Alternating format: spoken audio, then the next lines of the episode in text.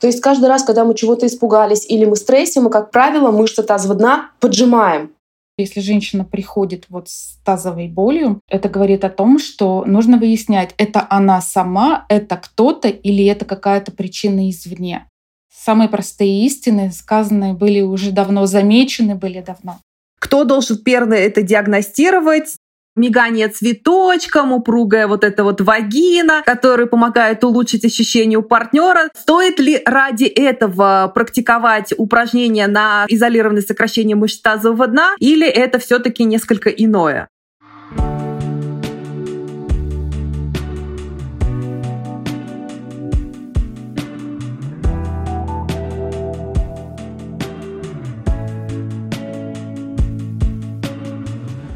Всем привет! Это Анна Марон, Татьяна Коровкина и подкаст про любовь. Здесь мы обсуждаем откровенные вопросы о женском здоровье и сексуальности. Мы создали комьюнити для женщин, которые столкнулись с проблемами в сексе. Love No Pain или «Любовь без боли». И у нас сегодня в гостях чудесная девушка, инструктор ЛФК, специалист по женскому фитнесу и реабилитации Марина Осокина. Ведь сегодня мы с вами обсуждаем реабилитацию тазового дна и как она влияет на сексуальность женщины и мужчины иногда. Ну, конечно же, преимущественно женщины, потому что все-таки мы врачи-гинекологи.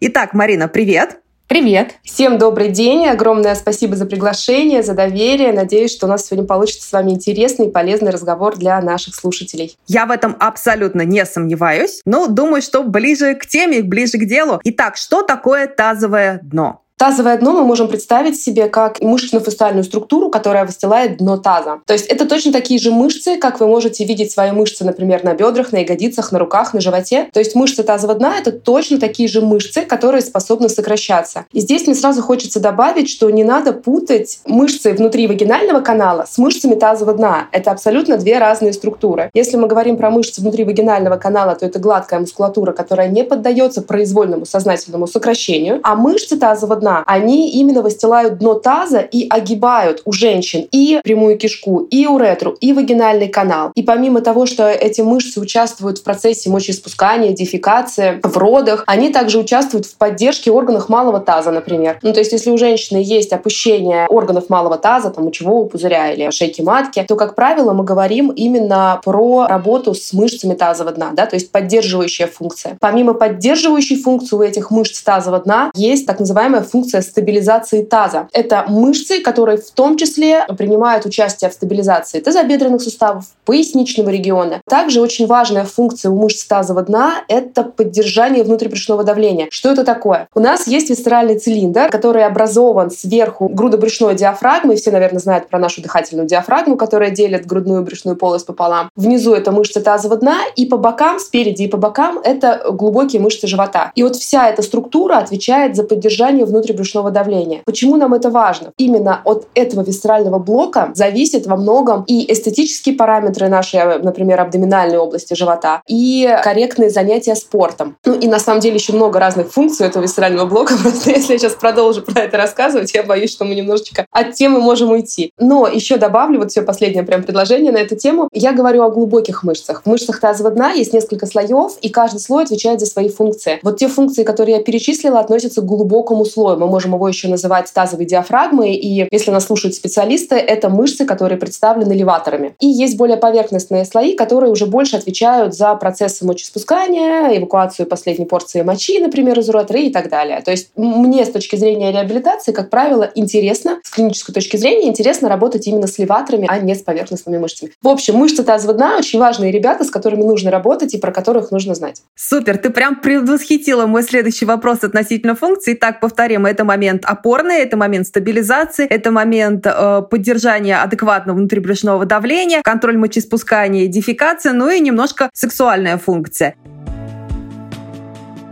Знаешь, интересный момент, я натыкалась на такую идею о том, что мышцы тазового дна — это как бы эмоциональный орган. Ведь они очень здорово соотносятся с вот этой парадигмой «бей, замри, беги», как нашей приспособительной реакцией. Что ты по этому поводу думаешь и в каких случаях у нас мышцы тазового дна бегут, а когда замирают? Я согласна на самом деле, и у нас достаточно много так называемых эмоциональных мышц в теле. Это наши трапеции, это наша шея, это наш живот, это наша диафрагма, это мышцы тазового дна. То есть каждый раз, когда мы чего-то испугались или мы в стрессе, мы, как правило, мышцы тазового дна поджимаем, да, и мы их удерживаем напряженными. И я пациентам постоянно говорю, вот вы когда ходите просто по улице или, например, стоите, чего-то ждете где-нибудь в очереди, опустите внимание в мышцы тазового дна, и большинство людей заметит, что мышцы тазового дна сжаты. Да? Ну, то есть, условно, они находятся в положении «замри». Или даже, не знаю, это охарактеризовать, может быть, даже как положение «беги». То есть время они напряжены. Да? То есть не в покое находятся, здесь как бы «замри», не в покое «жди», а в том плане, что мы излишне очень часто напрягаем мышцы. А эти мышцы не должны быть в постоянном статике. То есть мышцы тазового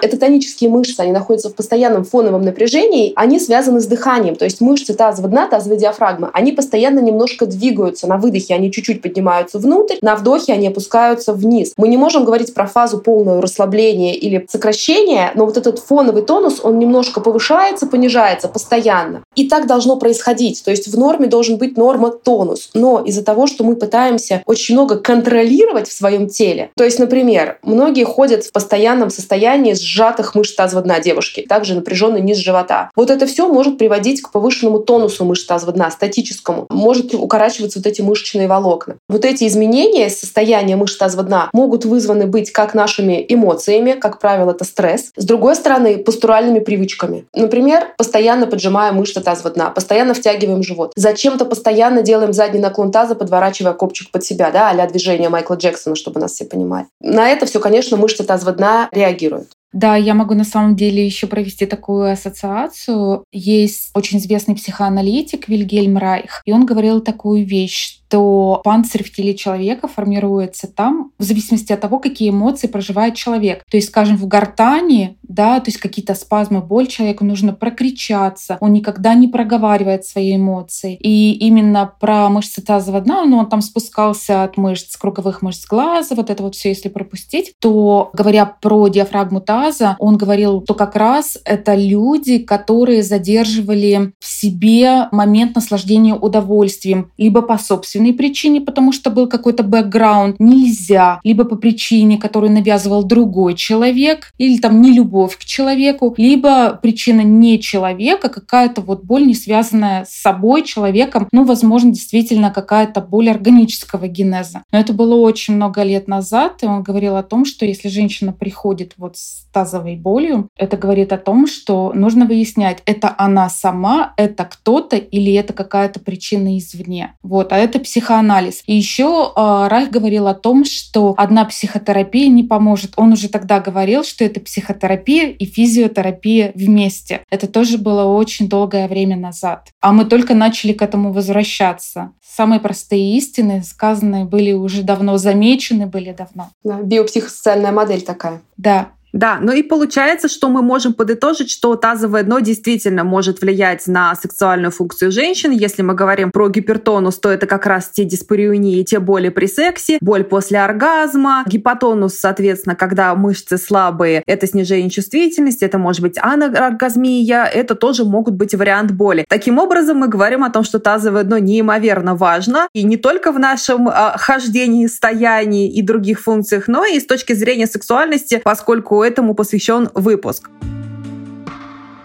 Пожалуй, главный вопрос. Ну, мы предположили, что у нас есть проблема с мышцами. Кому идти, когда есть проблема с мышцами? Как понять, что проблема есть именно с мышцами? Кто должен первый это диагностировать? И имеет ли разницу, кто должен первый посмотреть? Физический терапевт, гинеколог, там, уролог, возможно, врач общей практики? В России абсолютно точно это будет не физический терапевт, не реабилитолог. То есть, как правило, если есть какая-то тазовая боль, то женщина, скорее всего, пойдет к гинекологу, мужчина — к урологу. Но если мы говорим именно про болезненный компонент, то никто из специалистов не любит работать с тазовой болью, потому что это океан, вообще ты не понимаешь, с какого берега тебе начать плыть и куда. Поэтому, как правило, если есть какая-то тазовая боль, нам нужно исключить достаточно большое количество причин этих возможных причин боли. Это может быть урологический компонент, гинекологический, это могут быть какие-то образования, типа, например, миомы. Это могут быть различные скелетно-мышечные нарушения. И мышцы — это не единственная структура, которая в области таза может болеть. У нас может быть проблемы с тазобедренными суставами, с крестцово-подвздошным сочленением, с дисфункцией лонного сочленения, даже поясница. Очень часто причиной может быть, например, тендинопатия, дисфункция, наверное, воспаления, повреждение сухожилий. Это могут быть э, сухожилия хамстрингов, приводящих мышц, мышц сгибающих тазобедренные суставы. Это могут быть места, где прямая мышца живота крепится к лобковым костям. Ну, то есть на самом деле, даже если мы возьмем только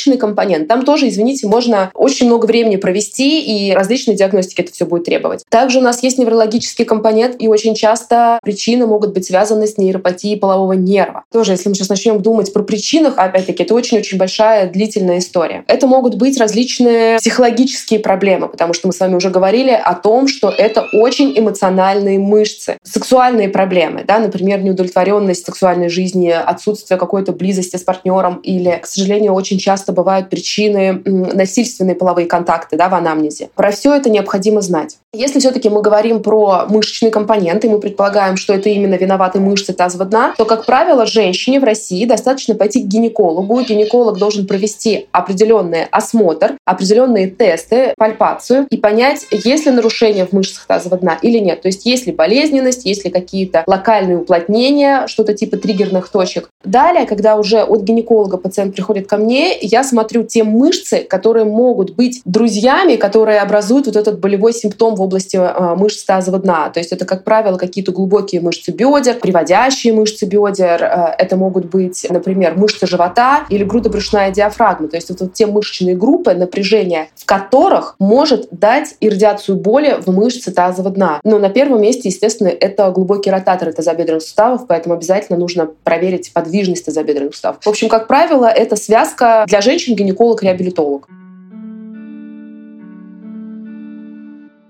Я думаю, что тут женщины задумались, потому что часть из них не может найти такого гинеколога, а часть не может найти реабилитолога, зато все могут пойти к доктору Гуглу и, соответственно, искать эти упражнения в интернете. Так вот, стоит ли самостоятельно искать эти упражнения в интернете, делать это все? Ну, как же у нас есть обучающие видео, почему бы не попробовать? На самом деле, конечно, а, интернет лучше, чем ничего, да, то есть если у вас нет вообще никакой возможности, наверное, имеет смысл поискать, но тогда, пожалуйста, нужно искать либо по каким-то каким-то рекомендациям. Либо нужно находить специалиста, который действительно специализируется на тазовых дисфункциях. Но опять-таки, я в какое-то время отказалась просто от онлайн-консультаций, потому что офлайн консультации они намного эффективнее, потому что даже давая одно и то же упражнение разным пациентам, вы же пропускаете эти упражнения, я имею в виду пациента, пропускает эти упражнения через свой двигательный опыт. И, к сожалению, даже очень простое упражнение 10 людей будут делать 10 разными способами. Поэтому, к сожалению, онлайн иногда это очень очень сложно. Если у вас хороший двигательный опыт, вы, например, много лет занимались спортом, вы понимаете движение, вы четко понимаете, где, там, не знаю, задний наклон, где передний наклон, как L3 условно отделить от TH12, я условно, да, говорю подвижность, чтобы вы чувствовали, то тогда, может быть, и можно. Есть, конечно, какие-то такие базовые вещи, типа легких дыхательных упражнений, легких растяжек или базовых упражнений для расслабления мышц тазового дна, или, например, подробно описанные техники массажа мышц тазового дна. Конечно, их можно пробовать применять, но опять-таки вы должны понимать, что здесь нет ответственности ни на ком, кроме вас. То есть не факт, что упражнение вы делаете правильно, и не факт, что вы правильно подобрали дозировку, например, данного упражнения, да, или количество повторений. То есть, как правило, мы все-таки при гипертонусе мышц тазового дна рекомендуем выполнять упражнения 3-4 раза в день, там по 3-4 минуты. То есть часто, но по чуть-чуть, чтобы изменить непосредственно, ну, так скажем, структуру мышцы.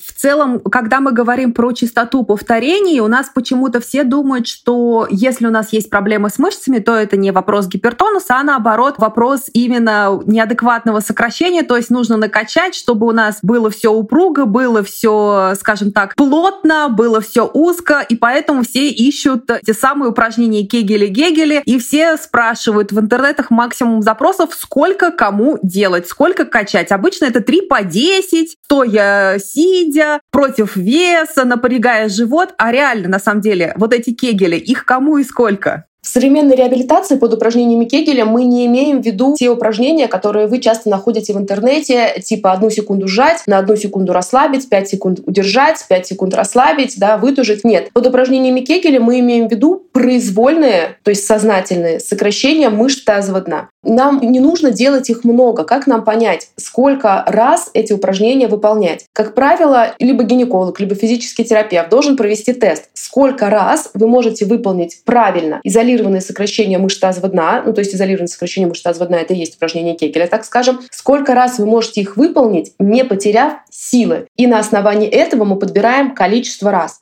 Как правило, на моем опыте мало кто может сделать правильно больше 8-10 повторений. Ну, даже, я бы сказала, больше 6-8 повторений. То есть, как правило, мы ограничиваемся 6-8 повторений несколько раз в день. Ну, до 10. Хорошо, там после родов, например, когда мы имеем в виду не стопроцентное сокращение, да, не максимальное сокращение, количество произвольных сокращений мышц тазового дна может быть больше, да, но не больше 10. Ну, то есть больше 10 вряд ли. Когда мы видим а, рекомендации выполняйте по 1000 кегелей в день, по 100, это либо вы не понимаете, что вы делаете в теле, потому что сто раз правильно сократить мышцы тазового дна невозможно. Если бы вы правильно сокращали мышцы тазового дна, вы бы поняли, что уже через 6-10 сокращений все, контроль уходит, тонус уходит, сила уходит, нужно отдохнуть и потом, соответственно, повторить. То есть делаем небольшое количество раз. У меня самый главный, наверное, вопрос. Все почему-то пытаются эти мышцы найти через акт мочеиспускания. Вот это самое главное. Это одна из основных рекомендаций, когда пациентки только пытаются найти эти мышцы. Мы все помним, что они так или иначе участвуют в акте удержания мочи, так почему же не попробовать это через э, нарушение мочеиспускания, задержку его? Действительно, такие рекомендации были, и, к сожалению, многие врачи даже сейчас эти рекомендации дают. На сегодняшний момент мы знаем, что тренировка мышц тазового дна, прерывание мочеиспускания не то что неэффективна, а опасна. Данная тренировка ведет к дисрегуляции мочевого пузыря, мочеиспускания. То есть что это значит? Мы приходим к такому состоянию, когда у человека начинаются позывы к мочеиспусканию частые, пациент не может наполнить мочевой пузырь на нужное количество миллилитров. Также это повышает риски развития различных инфекционных воспалительных заболеваний. Поэтому нет, прерыванием мочеиспускания ни в коем случае тренировать мышцы тазового дна нельзя. Как тест это сделать, просто понять, можете вы сократить мочу или нет, можно, ну там раз в месяц месяц, например, чтобы наблюдать за динамикой. Но именно тренировать прерывание мочеиспускания ни в коем случае нельзя.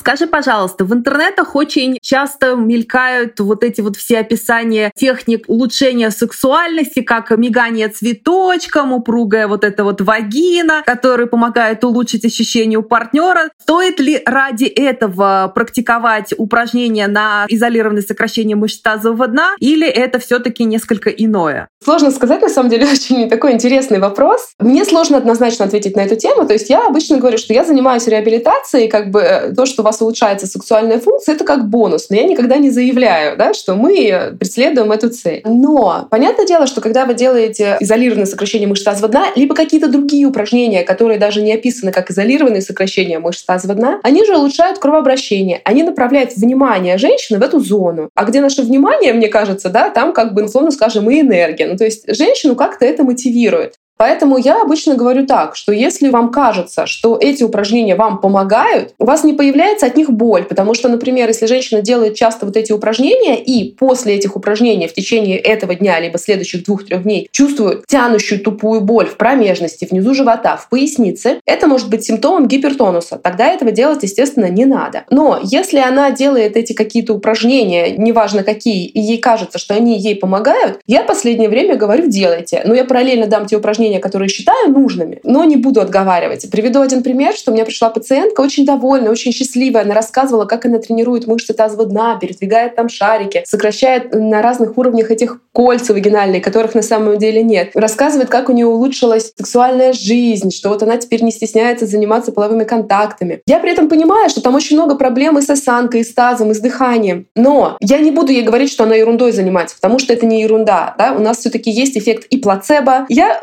в этом плане очень деликатно. Если человеку нравится, если ему помогает, пускай делает, но при условии, что это не вызывает гипертонуса мышц тазового дна, потому что на практике а, большинство и мужчин, и женщин, кстати, которые очень много тренируют мышцы тазового дна, приходят в итоге с гипертонусом. То есть у них появляется вот эта тянущая боль, про которую я сказала, и очень часто возникают проблемы той же диспурии, да, когда боль во время половых контактов, очень часто женщины говорят, что им теперь на входе болезненно, то есть они не могут условно пустить партнера. А у мужчин очень часто это боли уже после оргазма, например, появляются в половых органах. Поэтому здесь такая очень двоякая история, но мне, знаете, кажется, не надо делить на черное и белое, то есть все хорошо в меру, и здесь нужно, ну, как бы рассматривать каждого человека индивидуально, потому что лучше делать, чем ничего не делать, а если уже человек делает, и он попал, например, на консультацию ко мне или к какому-то другому специалисту, мы просто подкорректируем эти упражнения. Я еще тоже хотела в свои пять копеек вставить. Опять же, я обращаюсь к корифеям. Еще Хелен Каплан писала, я просто недавно ее читала, вот Анна знает. Я заказывала книжку из библиотеки, из электронной в оригинальном варианте. И Хелен Каплан говорила, что проговаривая все варианты секс-терапии, когда мы работаем и фокусируемся именно на формировании сексуальной функции, для нас максимально важно разрабатывать эрогенную зону. То есть сначала это идут какие-то мягкие пальпации, можно использовать использовать температуру, подушечки пальцев своих, партнера и так далее. Мы формируем ощущения. И потом только самомассаж. А реабилитация — это не про удовольствие. Это как раз вот про то, там, где есть проблема. И тоже человек прописал это почти 50 лет назад. Если вы приходите на реабилитацию, вам не на секс-терапию, вам на реабилитацию, а только потом на секс-терапию. Это вот сейчас не в рамках вагинизма, там немножко по-другому составляется весь лечебный протокол, но тем не менее. Если мы говорим про тренировки, и если у нас упражнения из интернета не сильно нам помогают, может быть, нам помогут специальные тренажеры, но там же есть программы, которые можно использовать, к тому же там всякие птички, рыбки, цветочки, очень здорово. И как раз-таки, ну, вот этот фокус внимания, как ты говоришь, он прям туда подключен. Может быть, их тогда? Если ты говоришь про босс-терапии, про э, тренажеры с биологической обратной связью, то они есть очень разные. Если мы говорим про такие профессиональные босс-аппараты, которые стоят стоят в клинике, и когда мы используем вагинальный датчик, параллельно мы можем поставить, например, датчики, которые будут считывать активность мышц живота, бедер, приводящих мышц. Здесь выполняем упражнения, то да, это может быть эффективно. В принципе, босс-терапия, она есть во всех рекомендациях, как при гипертонусе, так и при гипотонусе, при слабости мышц тазового дна. Но если мы говорим про тренажеры, которые вы можете спокойно заказать в интернете, да, которые вставляете в вагинальный канал и выполняете специальные упражнения, то эти тренажеры не показывают своей эффективности в сравнении с обычной тренировкой мышц тазового дна, с обычной физической терапией мышц тазового дна. Мы не говорим про то, что их использовать нельзя. Будут те же рекомендации, что мы будем работать со всем телом вместе. Мы не будем работать только мышцами тазового дна. При этом критически важно, чтобы сначала пациентка сходила все-таки к гинекологу и с мануальным сопровождением убедилась, что она сокращает те мышцы, которые нужны. Потому что, например, если она будет заниматься с тренажером, многие тренажеры на натуживание реагируют точно так же, как на втягивание мышц тазового дна. Ну, то есть, если женщина использует вагинальный тренажер, то этот тренажер может считывать неправильную тренировку мышц тазового дна как правильную. Здесь есть большая опасность. Поэтому вот просто так покупать тренажер всем подряд я бы не рекомендовала. Ну и, соответственно, помимо того, что пациентка может неправильно выполнять упражнения, она может создать себе повышенный тонус мышц тазового дна, перетренировав мышцы. Ну, то есть, например, если у женщины гипертонус мышц тазового дна, то, в принципе, ей тренировка вот с этими тренажерами дома не нужна. Босс-терапия в клинике будет использоваться с другой целью. С целью научить расслаблять мышцы тазового дна. На фазу возврата будет акцент сделать. То есть нет э, смысла сжимать как-то сильно мышцы тазового дна. Поэтому, опять-таки, очень много нюансов. Нельзя сказать, что тренажеры — это абсолютное зло или абсолютное добро. Нужно четко понимать, кому, зачем, сколько, какой тренажер, с какой целью. А что насчет тех тренажеров, которые, знаешь, как нажми на кнопку, получишь результат? Ну, то есть ты ничего не делаешь, никаких птичек не ловишь, поставил себе, мышцы стимулируются. Это знаешь, вот как в 90-е, когда мышцы сами качались, ты такой ходил красивый с рельефным прессом. Мы понимаем, что это работает или не работает, и можно ли это все-таки использовать в реальной практике? А, но это тогда скорее уже не тренажеры, а физиотерапевтические аппараты. Э, то есть это, как правило, электромиостимуляция и магнитная стимуляция. Она, опять-таки, рекомендована в комплексе реабилитации. Электромиостимуляция прописана в рекомендациях, магнитная стимуляция не прописана в рекомендациях. Но, если честно, я магнитную стимуляцию использую, потому что это удобно, и я вижу результат на пациентах. Опять-таки, не всем это нужно. Но для чего мы это будем использовать? Мы это можем использовать в том случае, когда человек ну, вообще мышцы тазового дна не чувствует.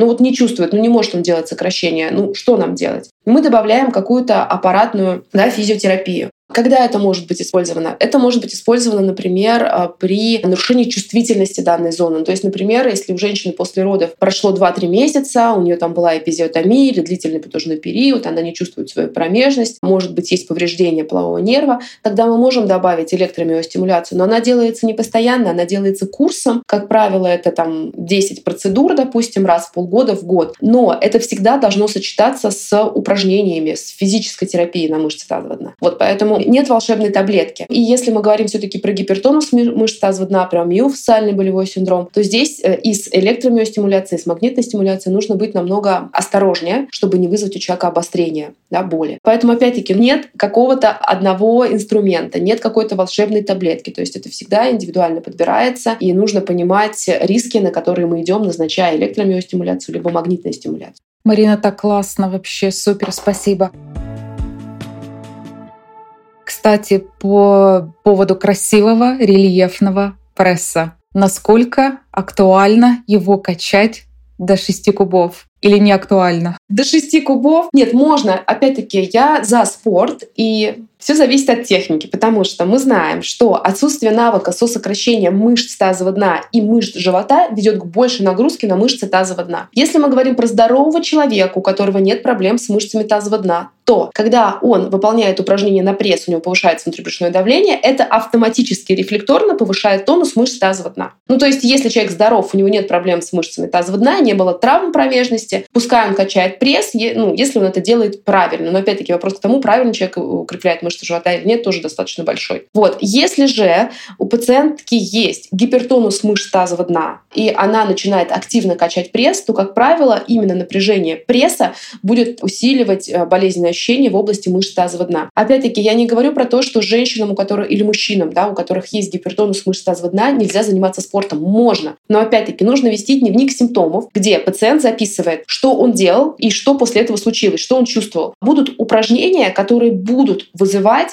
обострение симптомов. Это нормально. То есть нам что нужно тогда сделать? Нам нужно либо заменить упражнения, либо, например, если это силовые тренировки, чуть-чуть уменьшить вес или количество повторений. Или, например, если женщина качает пресс, и она хочет качать пресс, потому что ну, мышцы живота сильные, это хорошо, ничего плохого в этом нет, пресс нужно укреплять. Но просто, например, если женщина стоит две минуты в планке, и потом она два дня мучается от боли, ну, то, может быть, упражнение поменять или стоять не две минуты, а 30 секунд, и то я э, сомневаюсь, что 30 секунд человек правильно в планке стоит нет плохих упражнений. То есть та же планка или те же приседания с весом — это неплохие упражнения. Это хорошие упражнения, если вы их делаете правильно, вы понимаете зачем, и вы к этому упражнению подготовлены. В спорте всегда есть лестница прогрессии. И если вы в жизни не занимали, как у нас все любят, я с понедельника иду в спортзал да, и сразу берут огромные веса, или еще есть тренеры, которые стоят. Тоже расскажу историю. Мы вместе с мужем ходили заниматься в тренажерный зал один. Достаточно хороший, находится в центре Москвы. Мы занимались сами, но там индивидуальные занятия достаточно дорогие. И что я вижу? Стоит тренер, смотрит на человека, который у него стоит в планке на время, при этом стоит в планке неправильно вообще, не отстраивая ни э, плечевые суставы, с проваленной поясницей, с раздутым животом, а стоит на время, весь трясется, но стоит. Зачем? Клиент еще за это деньги платит, чтобы его калечили. Ну, ну, то есть для меня это кошмар абсолютный. Проблема не только спортивности клиентов, но и образованности, наверное, многих тренеров. Ну, то есть здесь тоже мне хочется, чтобы если тренеры нас слышали, то чтобы они учились, да, потому что это очень важно. Конечно, такая планка будет доставлять дискомфорт пациентам и с гипотонусом, и с гипертонусом мышц тазового дна. И давайте рассмотрим другой вариант, что мы готовимся к тренировке мышц живота, мы аккуратно идем по лестнице прогрессии, начинаем с легких упражнений. А если пациент правильно выполняет тренировку мышц живота, то это не будет 30 минут качания пресса, это 2-3 минуты, и живот устал. То есть, опять-таки, очень много нюансов. И главное, чтобы пациент понимал, что если после тренировки у него увеличиваются симптомы боли в тазовом регионе, нужно посмотреть упражнения, которые он выполняет. Но вот так, наверное, самые частые упражнения, я могу сказать, что это неправильная тренировка пресса на время на натуживание. То есть здесь нужно с прессом быть очень деликатным. Возможно, даже на, ну, на несколько дней, пока симптомы чуть не снизим, можно убрать. Правильно, если мы убираем какую-то нагрузку, то ну, лично я не делаю это надолго. То есть э, самое большое в моей практике 2-3 недели мы убирали нагрузку. И это какая-то силовая нагрузка с большими весами, с натуживанием. То есть, например, это может быть жим платформы с предельными весами. Что значит с предельными весами? То есть, если вы ходите в тренажерный зал и выполняете три подхода по 15 и не устаете, то есть после 15 повторений вы можете еще раз 5 легко сделать, это не силовая нагрузка, это та нагрузка, с которой вы можете справиться. А если вы выполняете упражнение четыре раза до отказа, то есть у вас вес такой, что пятый раз вы не сделаете, это действительно та нагрузка, которая может быть источником боли в мышцах тазового дна. То есть, да, здесь нужно опять-таки смотреть на тренировочные объемы. Я думаю, что это просто было великолепное пояснение для тех, кто качает, кто у нас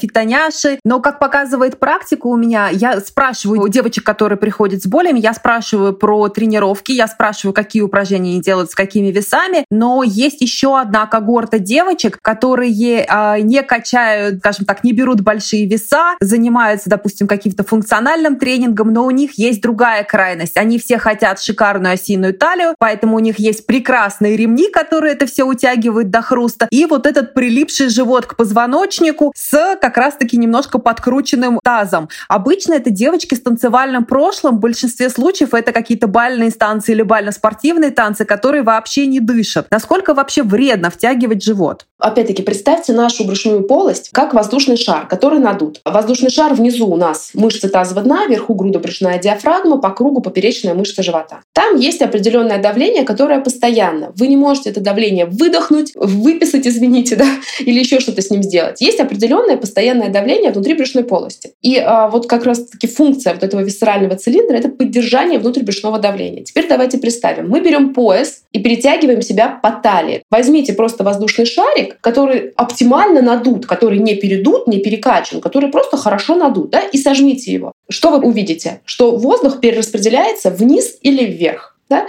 То же самое будет с поясом. То есть, если женщина надевает пояс, вот это все содержимое брюшной полости, ну там кишечник, да, в основном мы передавливаем, он перераспределится вниз и вверх. Да? Соответственно, у женщины это чаще перераспределится вниз. Почему? Потому что у женщины таз более широкий, да, более короткий, там много места. У мужчин чаще, если они носят пояса, перераспределение идет и вниз, но и вверх тоже. То есть у мужчин, например, которые любят тренироваться с поясами, я часто вижу диастаз прямых мышц живота в верхней части живота. Грыжи пищеводного отверстия у них развиваются, вот различные проблемы с, эм, да, уже верхних этажей, так скажем. Ну и часто у мужчин развивается тоже гипертонус мышц тазового дна и геморрой, и варикозное расширение вен органов малого таза. Да? А у женщин чаще на фоне этого развивается опущение тазовых органов. Кому нужен пояс? Опять-таки, не надо говорить, что пояс — это абсолютное зло. Нет. Пояс нужен для тех, кто выполняет нагрузки с предельными весами, словно на 4 повторных максимума. То есть, опять-таки, если женщина или мужчина берет такой вес, что он выполняет 1, 2 или 4 повторных максимума, то есть повторение упражнения с большим весом, то пояс нужен. Пояс нужен для улучшения проприоцепции живота, для стабилизации поясницы, для стабилизации стабилизации того же живота. Да? Это имеет смысл. Но носить пояс на тренировку, когда вы выполняете э, три раза по 15 или 30 повторений, смысла нет. С такой стабилизацией справятся мышцы. Должны справиться мышцы. Если мышцы не справляются, значит, рано заниматься с весами. Супер. Я считаю, что это очень подробно. Это была неимоверно познавательная беседа для всех нас. И несмотря на то, что мы рассчитывали, что мы поговорим, ну, скажем так, в контексте сексуальности, но я считаю, что без э, женского здоровья целиком, без понимания физиологии процесса, без того, как мы вообще в принципе живем, дышим, двигаемся, невозможна здоровая сексуальность и гармония с партнером и с самой собой. Спасибо огромное за беседу, Марина. Это было чудесно. Марина, огромное спасибо, было очень информативно, но все-таки хотелось уточнить про общие рекомендации от реабилитолога относительно боли во время секса. Если мы говорим, опять-таки, про боль, связанную, ассоциированную с гипертонусом мышц тазового дна, да, или с миофасциально-болевым синдромом мышц тазового дна, то на что здесь стоит обратить внимание? Во-первых, все таки дневник наблюдений, дневник симптомов. Женщина четко должна понимать, что боль усиливает, что боль ослабляет. Да, те же тренировки, которые мы проговорили. Если вы качаете пресс, и вы явно понимаете, что у вас увеличивается вот этот болевой симптом, тренировки надо снизить либо изменить, да, их надо скорректировать. Далее обязательно мы обращаем внимание на постуральные привычки привычки. Что это значит? Не втягивать живот, не держать все время мышцы тазового дна подтянутыми, не подкручивать копчик вниз, избегать длительного сдавления мышц тазового дна, то есть не сидеть долго на жестком стуле. Велоспорт, кстати, для такой категории пациенток может быть тоже болезненным, и он сразу обостряет, да, потому что сидушка очень узкая и сдавливает мышцы тазового дна. Кстати, как один лайфхак могу порекомендовать чаще сидеть на фитболе или какой-нибудь балансировочной подушке. Почему? Потому что когда вы сидите на стуле, вы не держите осанку, вы можете заваливаться, вы можете сидеть долго. Когда вы сидите на фитболе, у вас глубокие мышцы, которые отвечают за стабилизацию тела, они работают. И таким образом вот эти мышцы, которые будут работать, они будут отвлекать напряжение с мышц тазового дна. А, кстати, вот эта рекомендация сидеть на фитболе, я обычно ее даю и с гипертонусом мышц тазового дна, и с опущением тазовых органов. Очень важно также различные туалетные привычки. То есть, а, опять-таки, мы рассматриваем мышцы тазового дна не как отдельные мышцы, а как общие мышцы таза. И, например, если э, пациентка привыкла писать на весу все время, да, постоянно писает на весу, то мышцы тазового дна не будут расслабляться так, как они должны расслабляться, потому что будут работать фоновые мышцы, глубокие ротаторы тазобедренных суставов, которые будут стабилизировать таз в положении полуприседания, так скажем. Вот, поэтому важно пациенткам садиться на унитаз. Я понимаю, что сейчас все скажут фу-фу-фу, но а, если это происходит у вас один раз в неделю, когда вы вышли в какой-то торговый центр или в кафе, ничего страшного в этом нет. Но если вы, например, так делаете постоянно на работе 5 дней в неделю, то лучше обзавестись какими-то, ну, как это называется, накладками на унитаз, да, специальными. То есть что-то можно обязательно использовать, и действительно это достаточно хорошо помогает. Также э, все-таки одна из, наверное, из базовых рекомендаций — это массаж. Это будет вагинальный массаж, то есть женщина может сама себе или партнер ей перед предполагаемым половым контактом разминать вход в вагинальный канал на уровне не выше 3-4 сантиметров, да, там, где у нас именно мышцы есть. Также можно использовать различные приспособления. Есть специальные pelvic wand, которые, благодаря которым мы можем делать массаж мышц тазового дна. Есть специальные дилататоры, то есть расширители так называемые вагинального канала. То есть если, например, женщина жалуется на боль в начале половых контактов, невозможность входа в вагинальный канал, она может использовать дилататоры. Это быть определенные вибраторы, благодаря которым женщина также расслабляет мышцы тазового дна. Марина, спасибо огромное за беседу. Это было действительно познавательно. Я уверена, что нашим подписчицам будет о чем задуматься, что применить и куда обратиться в случае, если они у себя что-то заподозрили. А мы продолжаем с вами оставаться на связи. Подписывайтесь на наш телеграм-канал, участвуйте в обсуждениях форума, делитесь со всеми неравнодушными, всеми заинтересованными девушками. И до новых встреч!